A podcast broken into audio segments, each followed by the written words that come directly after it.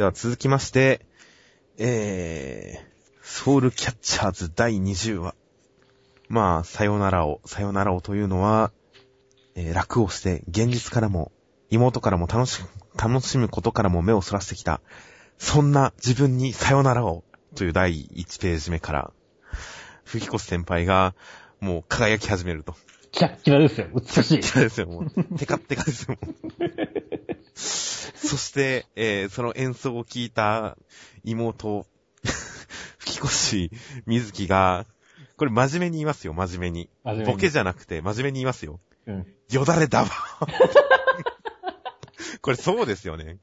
いや、まあ、よだれもダラーですよ、これ。涙だけじゃなくてよだれですよね、これ。あの、絶対薬指と小指の間から出るのよだれですよ。これ、超笑ったんですけど、この子は。あー俺はでも言われて初めて気がついた。あ、本当ですか？僕超笑って、いやでも、涙かな、涙かな、でも涙の筋はこれだし、だって、いや、絶対よだれだよな、どう考えてもって思って。まあ、鼻水かよだれですよ。それ以来もう、この子は見返すたんびに笑ってたんですけど。だって、すごい感動的な場面じゃないですか。うん自分の前でどんどん萎縮して、自分に対して気を使って萎縮して、自分が好きだったあの演奏をやってくれなくなってしまった。もうそれを味として感じると。で、昔のお姉ちゃんのその、味じゃないと。すごく嫌な味になってしまった。自分のせいで姉がそんなになってしまったって、もしかしたら罪悪感もあったかもしれないですよ。で、姉に発砲をかけたりして、あの頃のように戻ってほしいと思いつつも、それが叶わない日々、それを、ある時、こう、演奏で姉が答えてくれたと、自分の、こう、自分の気持ちに答えてくれた。自分の罪悪感も解き放ってくれるような、自分に対する気を使って自分をがんじがらめにしていた、それらをすべて解き放って、あの頃のお姉ちゃんに戻ってくれた。それに感動して、よだれじゅるりっていや、もうすげえいい味ですからね。なんて美味しいのって。泣いていいのか笑っていいのかっていう。この味は、お姉ちゃん こういうの大好きなんですよね。いや、でもそこまでなんかガルペン説明されるとね、いや、絶対狙ってますよ。こういうなんか、泣くべきシーンでどう見ても笑っちゃうっていうの大好きなんですよね。新海先生狙ってますよ。これは絶だって絶対どう見たってよだれですもん。この味は、お姉ちゃん、甘いし。甘いし、辛いし、酸っぱいし、苦味さえもアクセントになって美味しい。衝撃の相馬に対抗できますね、これ。ここだけ料理漫画っていう。そして、吹越先輩の美しく強い女神へと変わる。女神へ変わるっていう。そう、よだれだばーの妹がこう見上げると、女神様っていう、もうどういう構図だよっていう話ですからね。もう、その後、もう、忘れてたけど、そうそうだ、最後はファゴットクラリネットバスのソロだったっていう。そうですも。う、ちょっと思い出して。ちょっとしたフォローがありまして。そしてもう、神根くんの初の舞台大成功と。そして妹がちゃんとよだれを拭って姉に飛びつくと。この時さすがによだれを垂らしてはないんだなって思いましたよ。もうちょっとよだれ垂らしたら面白かったよね、逆に。いやー、ここはまあ。そして、イチョウくんによる、もう、すごい、超越した、もう、式うん。神根くんが敗北を感じると。で、どうなるって思っていたら、吹越先輩が倒れてしまうと。もう、熱を、風邪をひいてたと。いや、まさかの伏線ですよ。いや、ブルブルブルブル震えてて、あれなんだろうなとは思ってたんですよ。うんなんか意味があるんだろうなとは思ってたんですけど、まさか風とはなぜか思わなかったですよ。完全に流してましたよ。なんかの伏線なんだろうなと思ってたんですけど。うんで、えー、吹越先輩を顧問の先生が病院に連れて行く付き添うので、最後の曲式できないので、神根くんが振りますと。振らせていただきますと。うん。いいよな、この流れ。もうみんなが、僕とミスさんが期待してた通りになりましたね。うん。3曲目振ってほしいなと思ってたら、そして3曲目はイチョウくんと同じ曲。ニヤニヤしてんのいいよね。そうですね。先輩、こういうことがあっても変更しない。普通は変更するんでしょうね。うんだから天来ウィンドフェスは好きだ。ちなみに、は。はいいは笑うっていう。笑うという武者震いですよ。上根は笑った。いやー、面白かったですよ。いやー、テンション高かったね。もう、だから、最初の、キコスさんの輝く。輝くっていうところからもう一気に持ってかれたからね。コマのパワー、ほんと、この、ソウルキャッチャーズの、新海先生の、この、コマにパワーを注ぎ込む能力がいかんなく発揮されてますよね、今回は。キラキラキラ、そしてよだれダバー、そして女神ってもうめくるたんびに、もうめくるめくですよ、めくるめく。めくるめく。めくるめくソウルキャッチャーズの世界ですよ。キラキラ、ダバー、女神様、ブラボー。全部決め駒じゃないですか、も全部決め駒だよねう。。そしてめくったら、イチョウくんがもう鬼のような顔、これ、いいよね。眉間に影を刻んでますからね。そして、五行ブワーって。全部決め駒ですからね、ここ全部決め駒だよね、とんでもないなぁ。やっぱソウルキャッチャーズは何がいいって派手なのがいいんですよね。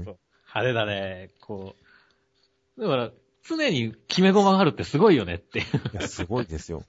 特にソウルキャッチャーズ一緒に始まった新連載もう2作品ともないですけども、無糖ブラックとスモーキー BB と一緒に始まったじゃないですか。うんあの2作品が特別地味な画面だったので、うんもうそれと比較して、ソウルキャッチャーズは派手なのがいい、派手なのがいいって僕はずっと言ってましたが、本当なんかそれがはっきりと現れてますね、今回は。いやー、大満足ですよ。このソウルキャッチャーズ分を今週も十分味わいましたよ。本当ですね。あと、地味に好きなのは1コマ目の鼻の笑い方ですけどね。すごい、眉毛ピンってなってるもんね。そうですね。ねブワーだからね。この一コマ目の微妙な、絶妙な笑顔がいいですよ、なんかこう。によっていう感じの。とりあえず今のところ吹越先輩はもうヒロインとしての資格は十分という。なんせ光ってますから。そう、光ってますからね。いやー、ヒロインですよ。やばいね、これは。ちゃんとね、こう、上根くんを、こう、ね、振って、上根くんって言って、そうですね。導くのも吹越さんだからねっていう。そして、吹越妹とすらもか、上根くんはもう、あれですからね。テレパシーで会話してますからね。すごい君はお姉ちゃんに何をしてくれたの？って思う妹の前で、俺と時坂はそれを伝えただけだってちゃんと答えてますから、この中で。あ、本当だ。野球漫画並みのテレパシーですよ。そう、野球。いやー、もう通じるんですよ。もうかまあ、上根くんはほら、もともとまあそういう、なんだろう。まあ。指揮してるし、あの、もともとほら、心が読めるっていう。ああ、はいはいはい。あのそうですね。あれがあるんで一種の一種のそうですね、テレパシー能力とか、独身能力者ですからね。なるほど、ちゃんと理屈が通っている。理屈は通ってるんですよ。いやー、素晴らしい。褒めるところしかね。本当ですよ、もう。このテンションでもっと、一気にゴンガン進んでほしいっすわ。吹奏楽漫画をこんなにバトル風に描くっていうのは本当すごいですよね。風邪ひいてたの隠してたんだっていうコマも、これもちょっとシリアスなのか笑っていいのか迷う場面ですけどね。いやでも風邪ひいた吹越先輩もなかなかいいですね。この、えー、触れるわね、触れるわね、髪ね、ドーンの隣のコマ、うん。汗だくになって熱っぽく、ほてっている吹越先輩の表情、いいじゃないですか。しかもそれに関してなんか、いつも見てた、勉強してるの見てたわよみたいな感じのね。別にヒロイン力溢れるいや、いいですね。コメント。いやー、面白かった。いやー、ほんと、いや、テンション高くて面白かったって印象しか出てこないんですよ。下手したら今週のジャンプ漫画で一番笑いましたからね、ソウルキャッチャーズで僕は。よだれで。次回に対する、やっぱ引きもいいですしね。やっぱりキモいね。いい漫画ですよ。最後の1ページで次回に対する期待は煽りますから。いいですよ、ソウルキャッチャーズ。神では笑った。君は笑った。楽しみですね。直接対決。絶対イチョウ君を超えるには先ほどの式を超えるものをしなきゃいけないですから。うんそしてカスミンはいなくなりましたが、カスミンを再生させたことによっておそらくもうバンド式、バンドのメンバーも、やっぱりカズミネ君にちょっと態度を改めるかもしれませんから。うん。より高みの式をできるかもしれません。うん。いやー、直接対決、楽しみです。楽しみです。では続きまして、ヒメドル第8話。えー、道具がすべてなくなったのは、えー、カイドウ君の取り巻きが勝手にやったことでした。でももう勝負は始まってるからどうにもできない。そういうものなのか。どうにもできないということでどうにもできない、えー、桐山くんが、なんとかこの状況を打開するアイデアを思いつくも、そのためには道具が足りない、どうしたらと思ったら、あるちゃんが袖をちぎって、これを使え。それを使って、袖のない、袖の破けた服。そして、ヤンキー風の、ヤンキー風のおしゃれな綺麗な可愛いスタイルにまとめ上げた桐山くんの、そのセンスによって、見事に高評価。うんこれ順位は3位っぽいけどよくわからないっていう謎の見せ方。バツンって見せてもいいと思うんだけどね。まあ3位だと思うけどっていう。なんでしょうね、これ。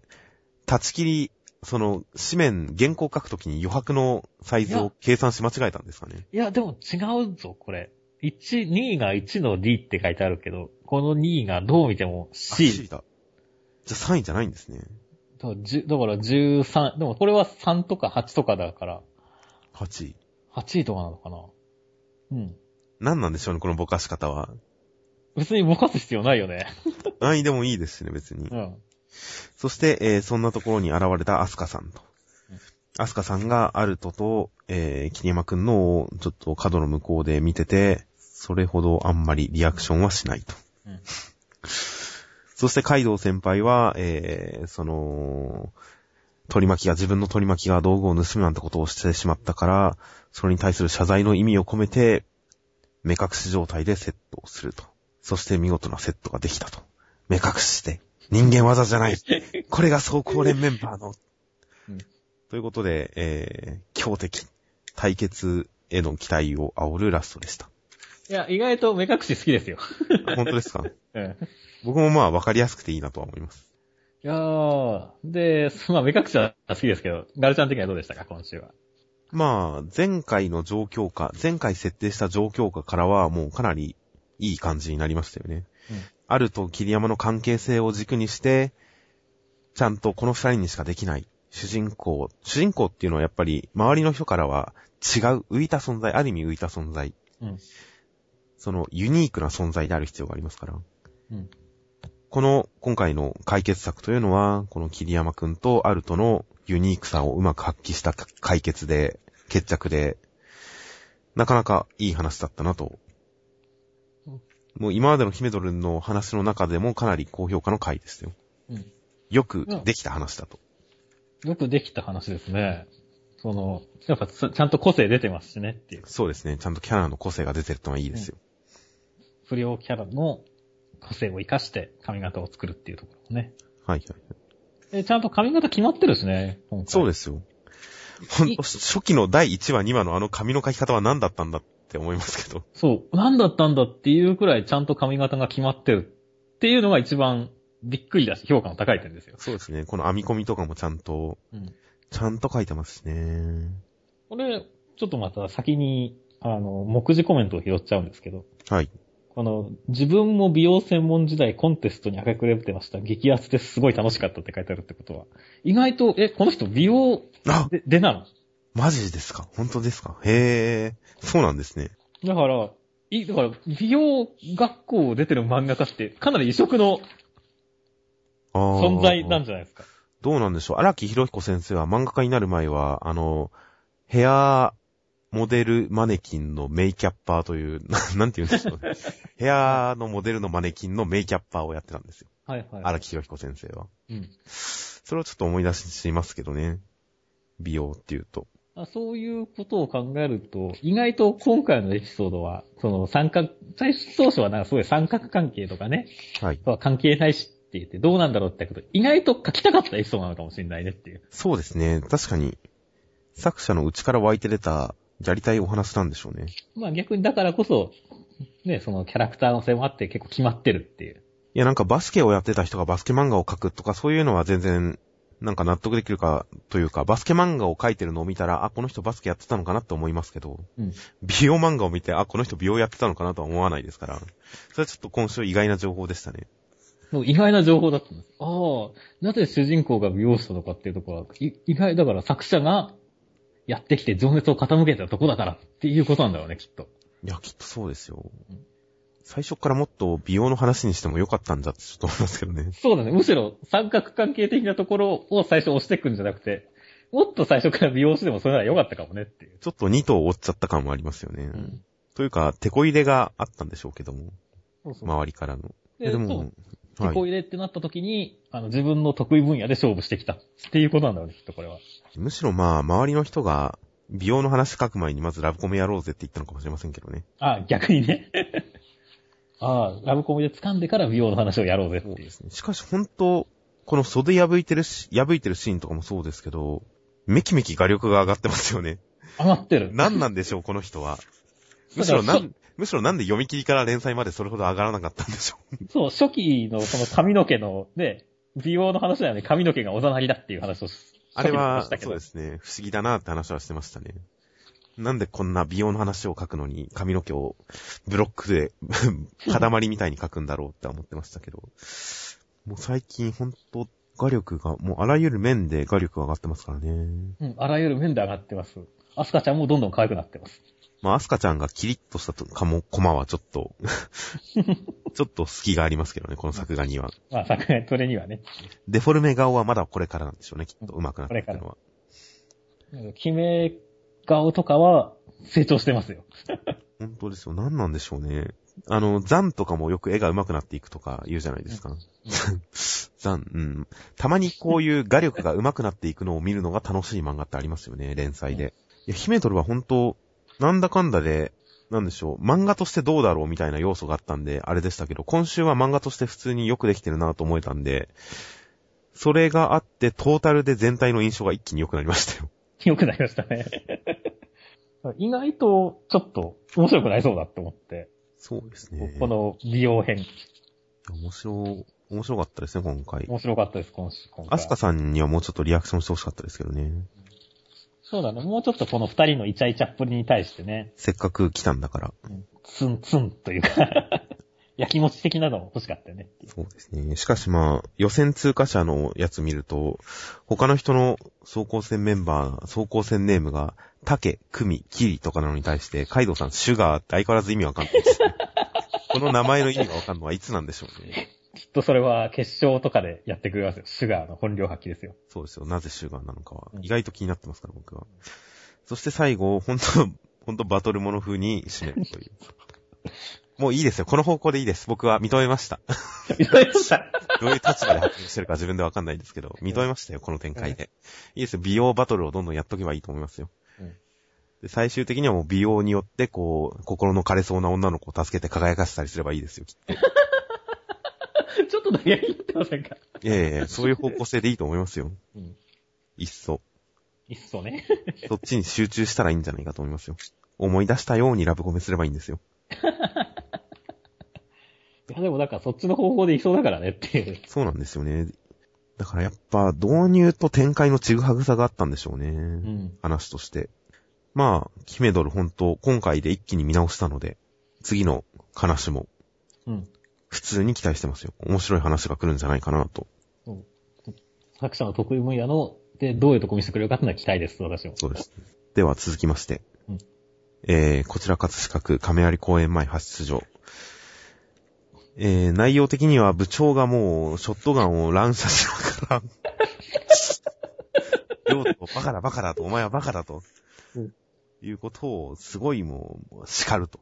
うん。ショットガンを乱射して、叱るってなんだよ。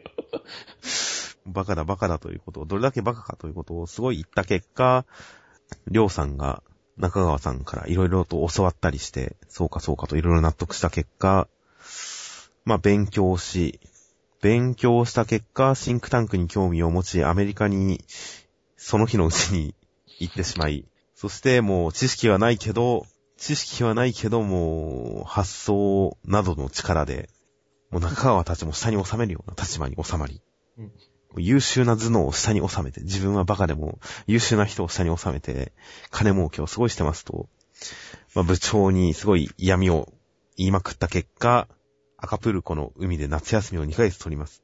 と言って去っていく終わり。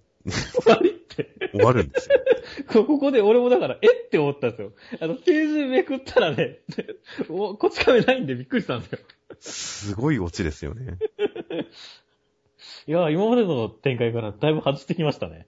いや、りょうさんが大金持ったら大抵それ以上の借金を背負うっていうパターンだったじゃないですか、必ず。1億儲かったら2億借金を背負うみたいな、そういう展開だったじゃないですか。うんいや、不合になって終わっちゃいましたよ。すごい。いやいたまにこういう風に外されるとすごいびっくりするよねっていう。そうですね。いや、りょうさんが成功して終わる話って確かに今までもあった気はしますけど。うん こんな明らかに、その、成功したっていうことを全面にアピールして終わるっていうのは、なかなか記憶にないですよね。記憶にないね。いや本来やったらこの部長、ショットガンってオチだからね、いつも。そう。オチから始まってますからね。そう、オチから始まってるから。いやー、今回は結構、びっくりな回だったね。いやー、しかも、結構、ギャグとしても、特にこの途中で、りょうさんの知能を試すために、お前は単純な金がないイコール盗むの単楽な発想しかないって。そんなことないですよ。じゃあどうする？中川から借ります。給料落としたら中川から借ります。それを忘れたら中川から借ります。それ以外の選択肢はないのか中川の財布からお金を抜きます。このギャグ僕結構笑いましたよ。いや、いい点なんです。中川から離れろって分かりました。玲子から借りますって いやー、すごいよ、こ 中川とに、中川の絵のべったり具合も結構なんか。うん。ちょっと、やっぱ友情も感じていいですけどね、これ。まあ意外とそれでもちょっと許してる感じのところがあるからね。ただただ、りょうさんが、その、なんかがめついっていうことだけじゃなくて、遠慮がないっていうだけじゃなくて、やっぱそこにちょっと関係の深さを感じますからね。うんちゃんとフォローするんですよ、その後。いや、今回のこちら僕好きですよ。いや、俺も、たまにやる分には。そう、そうこれが毎回これだとあれだけど、あの、ほんとたまにやる分には今回のこっちからすごい面白かった。面白かったですね。最初の乱射から始まるっていうのもいいですしね。頭にろうそくを立ててっていう、もうわけのわからない。まあ、やつ、これほんと意味わかんないよね。いや、面白かったですね。うんそして、あ、これで来週はまた普通のこち亀に戻ってってのが恐ろしいんですよ。まあ戻ってるんですかね。たまーに、ごくたまーに続きますからね、こっちから。い これ、ついや、えーまあ、続いてたらそれはそれで面白いけどねいう。や、面白い。まあ、ごくたまーにですから。まあ、だから来週の冒頭はちょっと期待してます。まあ来週予告、りょうさんが始めた新しいバイトとはですからね。そうそう、まあ、ジャンプの予告は、こっからバイトって。すげえな、世界を通じるシンクタンクの長になった後にバイトを始めるバイトを。するっていう。いやー、まあ、たまに、なんか昔はよくこち亀の増刊とか特集企画とかやってましたけど、その中でりょうさんのこれまでの借金総額はいくらぐらいだろうみたいな話を、なんか何回もやってたじゃないですか。うん。あれでトータルで言うと何十億の借金がありますわーみたいな話してましたけど、たまにこういう話があるから、すごいか、創殺しますよね。いやー、多分も、はいう今回の話だけで今までの借金はあらかた片付いてますよ。いやーまあ、りょうさんは映画プロデューサーになったり、いろいろね、すげえ活躍するからね。たまに稼ぎますからね、億単位で。まあ、損も得も億単位ですからね、基本的にりょうさんは。いいですよ。いいです改めてはちゃめちゃだね。改めてこち亀の根源的な面白さに触れた気がしますよ。破天荒。破天荒。いやー本物の破天荒ですよ。面白かったですね。面白かったです。では続きまして、黒黒くの第9話です。これは、なんか、あらすじ説明するのめんどくさいんで、ミスさんなんか説明できませんか？黒黒く第9話。えーと、とりあえず一次試験が終わりまして、はいはいはい。で、えーと、次の2時になったわけで、そうですね。で、あの、千秋ちゃんは、なんかこれ話らしい話がないんですよね、あんまり。そうなんですよね。だからこう、ないんですよねっていう。うーん。まあ、半分けしました。はい。あの、カレーを作ります。カレーを作る場所は、あの、なぜかゴミ処理施設の前です。ね、ゴミを廃棄してるところの前です。っていう流れじゃないですか。はいはい。金融品をなんか処理してるみたいなうん。そういう話でしたね。まあ意外とね、だからシリアス展開というかね、はいはい。ほら、このゴミの不法投棄とかなんて結構心が痛い問題じゃないですか。そうですね。まあ、先週のヒメドルに送った言葉を今、黒黒くんに送りたいんですけど、うん。え、そういう話だったの？って。もうちょっとお、お、お気楽ご気楽な話だったじゃないいや、僕ギャグ漫画だと思ってましたよ、黒黒くんは。え、急にシリアスになったから、ちょっとびっくりしてるんですよね。ギャグも少ないですしね、今回。まあ今回ギャングが少ないのってさ、あの、基本的にやっぱさ、こう、クロクさんとさ、千秋ちゃんのさ、はい。こう、ボケツッコミが面白い漫画じゃないですか。そうですね。特に千秋ちゃんサイド今回常識人が固まっちゃいましたからね、なんか。こうの、ボケにくい、あの、東京23区民の人たちは基本的にボケボケボケでボケ倒していくっていうそうですね。流れなので、あの、逆に千秋ちゃんが突っ込みづらいっていうね。そうですね。そうですよ。千秋ちゃんがつ今回本人自体も突っ込みづらい的なことを言ってますから、うん。黙ってよぐらいのこと言ってますから、それはダメですよね。そう。だから、千秋ちゃんの良さが、このメンバーだとぶっちゃけ発揮されないっていう。千秋ちゃんには命を惜しまず突っ込んでほしいんですけどね。うんそうそうそう。もっとガンガンね。ガンガンと。エリート、エリートなんですから。そう、エリートですから、4位なんですから。むしろね、いついさんのこのガスマスクに関しては、井の一番に突っ込むべきとこでしょっていう。そうですね。で、一応今回黒木さんたち側に、この、えー新人、新キャラのチャラキさん。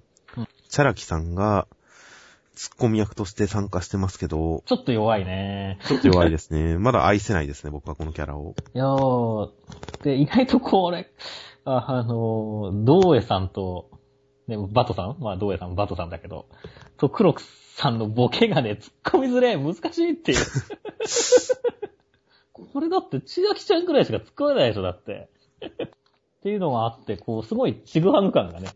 そうですね。良さを殺しちゃってる感じがしますよね。だから、この緩分けは何だったんだろうっていうのがちょっと強かったですね。確かに今のところお話に対しては、それほど有効というか、面白さにつながってないですね、今のところは。だから結構、まあ今のところ、誰得展開2連続っていう。そうですね。黒黒く、どこへ行くっていう感じですね。まあ、僕は黒黒くをよく銀玉銀玉言いますけど、うん銀玉みたいなさ話にしたらいいんじゃないか、みたいな。銀玉と同じ構造を持ってるんじゃないか、みたいな話をしますけど、銀玉でいう超変化に入ったのかなっていうことですよね、要するに。シリアスな話ていう。うん、そうだね。だからもしかしたら最終的にすごくいい話になったら、もしかしたら評価できるかもしれないです。うん。うわぁ、いい話だ感動したってなったら、それはそれでこの話の存在意義はあると思うんで、うん、そうなるのをちょっと期待しますよ。うん。長い目で見ましょうってう、もう感動するレベルの話に展開していってくれるの。うん、では続きまして、えー、ベルゼバブ第222話、迫撃トリプルフル1。古市がねねさんちで、まあ、やんちゃしたりとか。うん、結局、レッドテイルと一緒にいるということを推理した小たちの追跡は的確で、それなりに迫るけれど、最終的にはドブを探してしまうので。結局古市は自由に歩き回り、うん、そしてなぜか古市は自分が本物の古市になろうと、他の二人の古市に勝とうと思った結果、なぜか小賀の姉美咲さんの協力を頼ろうと思うという、超展開。なぜっていうのはまあ思いますけど、まあいいんですよ、別に。結果、美咲さん家の前で、小賀ん家の前で二人の古市が遭遇すると。うんで、美咲さんの力を借りるのは俺だということで二人の対決になり、えー二人の宿主であるところの ソロモン商会とネネさんが、えー対決ムードになる中、横から乱入してきた、えー姉さんがソロモン商会を一撃。古市たちの争いに最強の女参戦ということで、どうなるか。という感じですね。今回はもう完全にネネ3回ですよ。いやまあ、確かにネネさんは良かったですね、今回は。この、あ最初のね、このお色気サービス展開。これは、特にこう、画面というか、絵だと、水着を着てるかどうかわかんないところから入るじゃないですか。うん。湯気のせいで水着があるかどうかわからない。完全に全裸っていうことじゃないですか。うんで、その後、ネネさんが実は水着を着てたってなった瞬間に、うんいや、実は着てたって言われても、こっちはもう裸に見える絵を見せてもらってますからって思ったら、古市も、俺水着で大満足っすっていうことで、ここで、古市と読者の心が一つになります、ね。だよねっていう。これはでも俺は、なんだろう、古市早漏すぎるだろって思ってたけど。早漏ってどういうことですいやいや、もう水着で行っちゃえるくらいっていう。いやいや、言ってるわけではないですよ。言ってるわけじゃないのかただ大満満足してるだけで。いやー、でもここはちょっと面白かったです。いや、まあ、ここは古市と僕はシンクロしましたよ。シンクロしたんですっていう。ああ、俺は逆に、今みたいな感想でしたよ。いやー、でもこのネネさんのサービスショットは良かったですよ。まあ、こういう、そうですね。ねねさんは、とてもエロい体をしている。しかし、やや無自覚っていうあたりがやっぱいいですね。で、ちゃんとガードして、ドヤ顔したけど、古市の変態性はさらにその上を上回っていたっていう。そうです。無自覚なんですよ。ねねさんはちょっと自分のことに関して。ちょっと自分が見えてないところが可愛いですね、ねねさんは。魅力的ですね。まあ、後半の衣装につながるわけですよそうその話は。そう結局今回がネネさん会ってのは最初もそうだし、その後のこのネネさんの衣装といい、インパクト強いよね。なんだよ、このギザギザの肩パッド。声が太くなってるらしいですからね。いざとなると緊張するね。ここか。いやー、面白いね、これ。最強俺とねねさん、何それ、キモ、キモ。ソロモン紹介の女が、あ、だよねっていう。ちょっと自信なかったって。キモいと思うんです。言うなよ、我慢してたのにって。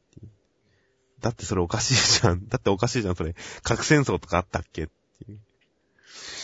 ねこれ、撫で方みたいにがっつり肩を落としてんじゃねえか。いい話。いいやりとりだよ。そしてその後の姉さんぼそっと、古市が二人いると、うるさいって。いいですね。可愛いですね。はいですね。基本的にはネネさん会でしたっていう。まあそうですね。まあ個人的には、国枝さんが好きなんで、多分、ベルゼバブの女性キャラの中では国枝さんが一番好きなんで、うんまあ寝起き国枝さんは良かったですね。まあ僕はヒルダさん派なんですけど、最近出てこないんで。あの、マッチです。そうですね。あとまあ赤星くん、赤星くんに関しては、いろいろとちょっとやっぱり謎がうん。高まり続けますね。謎が増しますね。そうだね、その、小川に似てるってところも含めて、俺もなんか似てるんだよね。その後のさオチでも一緒なことしてるしねっていう。そうなんですよね。なんか、ドッペルゲンガー的な作られたやつだったりとかするんですかね。うん。なんか血のつながりがあったって言われても意外ともう驚かない。まあ、そうですね。あ、だから美咲さんが登場したんですか、この話。うん。あ、それはあり得ると思いますね。ありえますね。こっちがドブー探しなのはいいよねっていう。結局は。結局は。ねねさんは、でも、ねねさんは隙があるのがいいなっていうのが分かりましたね。うん隙の多い女性であるというのが、古市とのコンビになると、魅力として発揮されるんだなと。うんいやー、ねねさん、ねねさんよかったなー この格好。頭に札って書いてある。そうなんですよ。額に札って書いてあるんですよ。これはもう良かったですね。この後、か、マスク取られてもずっと札って書いてあるのがもう、罰ゲームのようにしか見えないからね。いやーまあ普通にここに来て、美咲姉さん参戦っていうのもなかなか、うん。まあいろんな意味で期待が高まりますしね。まあ、まあ、赤星くんとの絡みは出てきそうですしね。まあ今回ベルゼバブ掲載順ラストなんですね。結構、まあ、前回は配給だっけ？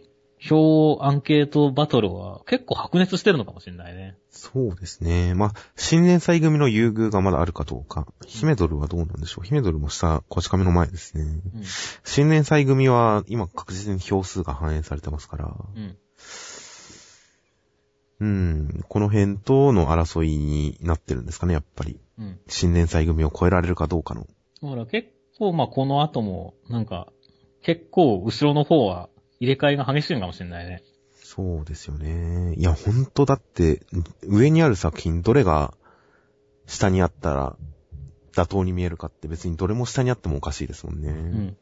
いやーだから、いきなりブリーチが下がってきたり、ワードトリガーが下がってきたり、サイキクソの災難が下がってきたりすることも、十分考えられるからね。ほんとですよ。いやー、そうですよね。いや、僕はベルゼバブかなり好きではありますけど、うん。でもやっぱり掲載順見ると、あ、別に意外じゃないと思いますしね。うん。他の漫画が面白いんですもんね。そう。いやー、激戦ですよ、おそらく激。戦激戦。いやーでもこういう激戦だと、おもジャンプファンとしては面白いよね、本当に。盛り上がる。そうですね。まあ、しばらくは新連載が抜けていく展開になりそうなのかなとは思いますけどね、うん順当には。まあダメです、あれです、あれです。打ち切り予測は、打ち切り予想はちょっと、あの、荒れるんでやめましょう。そう、やめましょう。やめましょう。あとは目次コメントでなんか改めて取り上げることはありますか？配給の古舘先生が得体の知れない虫に刺されて足がパンパンに腫れました。足だけマシュマロマンって。本域で心配になるんですけど、それ。ちょっと怖いね。え、あの、ブラックジャックに出てきた増肥症って思いますからね、一瞬。い ちょっと怖いね。や、怖いですよね、ちょっとこの書き方。うん続報が待たれますよ。お、橋原先生が前作の掲載話数に並びましたと。まだ先をかける喜び、応援ありがとうございますって言ってますよ。そうですか、賢い犬リリエンタールはここら辺で終わったんですね。面白かったんですけどね。面白かったんですけどね。まあだからおめでとうですよ、普通に足原先生。あとは、黒黒くんに、ジャンプネクストにお世話になった松本土田良先生の新作が超楽しみです。松本土田良先生何書いてた人でしょうね。なんでしょうね。ジャンプネクストを見るの予告があれば、それでわかる。今、ちょっと目次を探してるんですけど、72ページ。土田先生は土田健太、ロックオンの土田先生です。はいそして、松本直也は、猫ワッパの松本先生です。猫ワッパとロックオンの先生にお世話になっていたうん。のが黒黒くの中村先生ということですね。うん。うーん。猫ワッパ、ロックオンともに、えー、結構な短期打ち切りを食らっちゃったやつですからねい。や、でも、この絵だけ見ると、すげえ成長してませんか、お互い。成長してますね。ロックオンも猫ワッパも、うんすごく成長してますね。イラストは、画力は。ということで、黒黒くの中村先生のコメントはそういうコメントだったんですね。うん超楽しみです。確かに。確かに。そして、じゃあ、実際の来週次回予告と。まあ今回は、ひあの、ニセ恋の予告がないんで、みんな無難なあらすじしか載せてないですね。うん。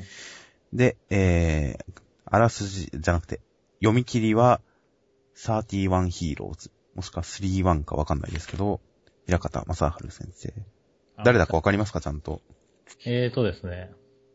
新米府警キルコさんだよね。の人ですね。いや、むしろ、キルコさんを、あの、ジャンプライブはい。4話連載しましたね。書いてても、さらに読み切りを書くって、なかなか、た、筆が早いですね。確かにあの4話をちゃんと週刊ペースで書いて、その上で今読み切りですからね。うんいやもう連載並みのペースで原稿仕上げてきたってことですかね。働いてますよ。まあ、ライ、ジャンプライブでその連載があった分だけ、特に感じますけど、うん。戻ってくるの早かったですね。実際、キルコさんはね、まあ、ジャンプライブ面白かったし。あとまあ連載時も終盤に行くにつれてぐんぐん面白くなってましたからね。うん。序盤はまあ微妙でしたけど。うん。だからまあ早く帰ってきてくれて嬉しいですよ。うん。これも面白かったらいいなぁと思いますね。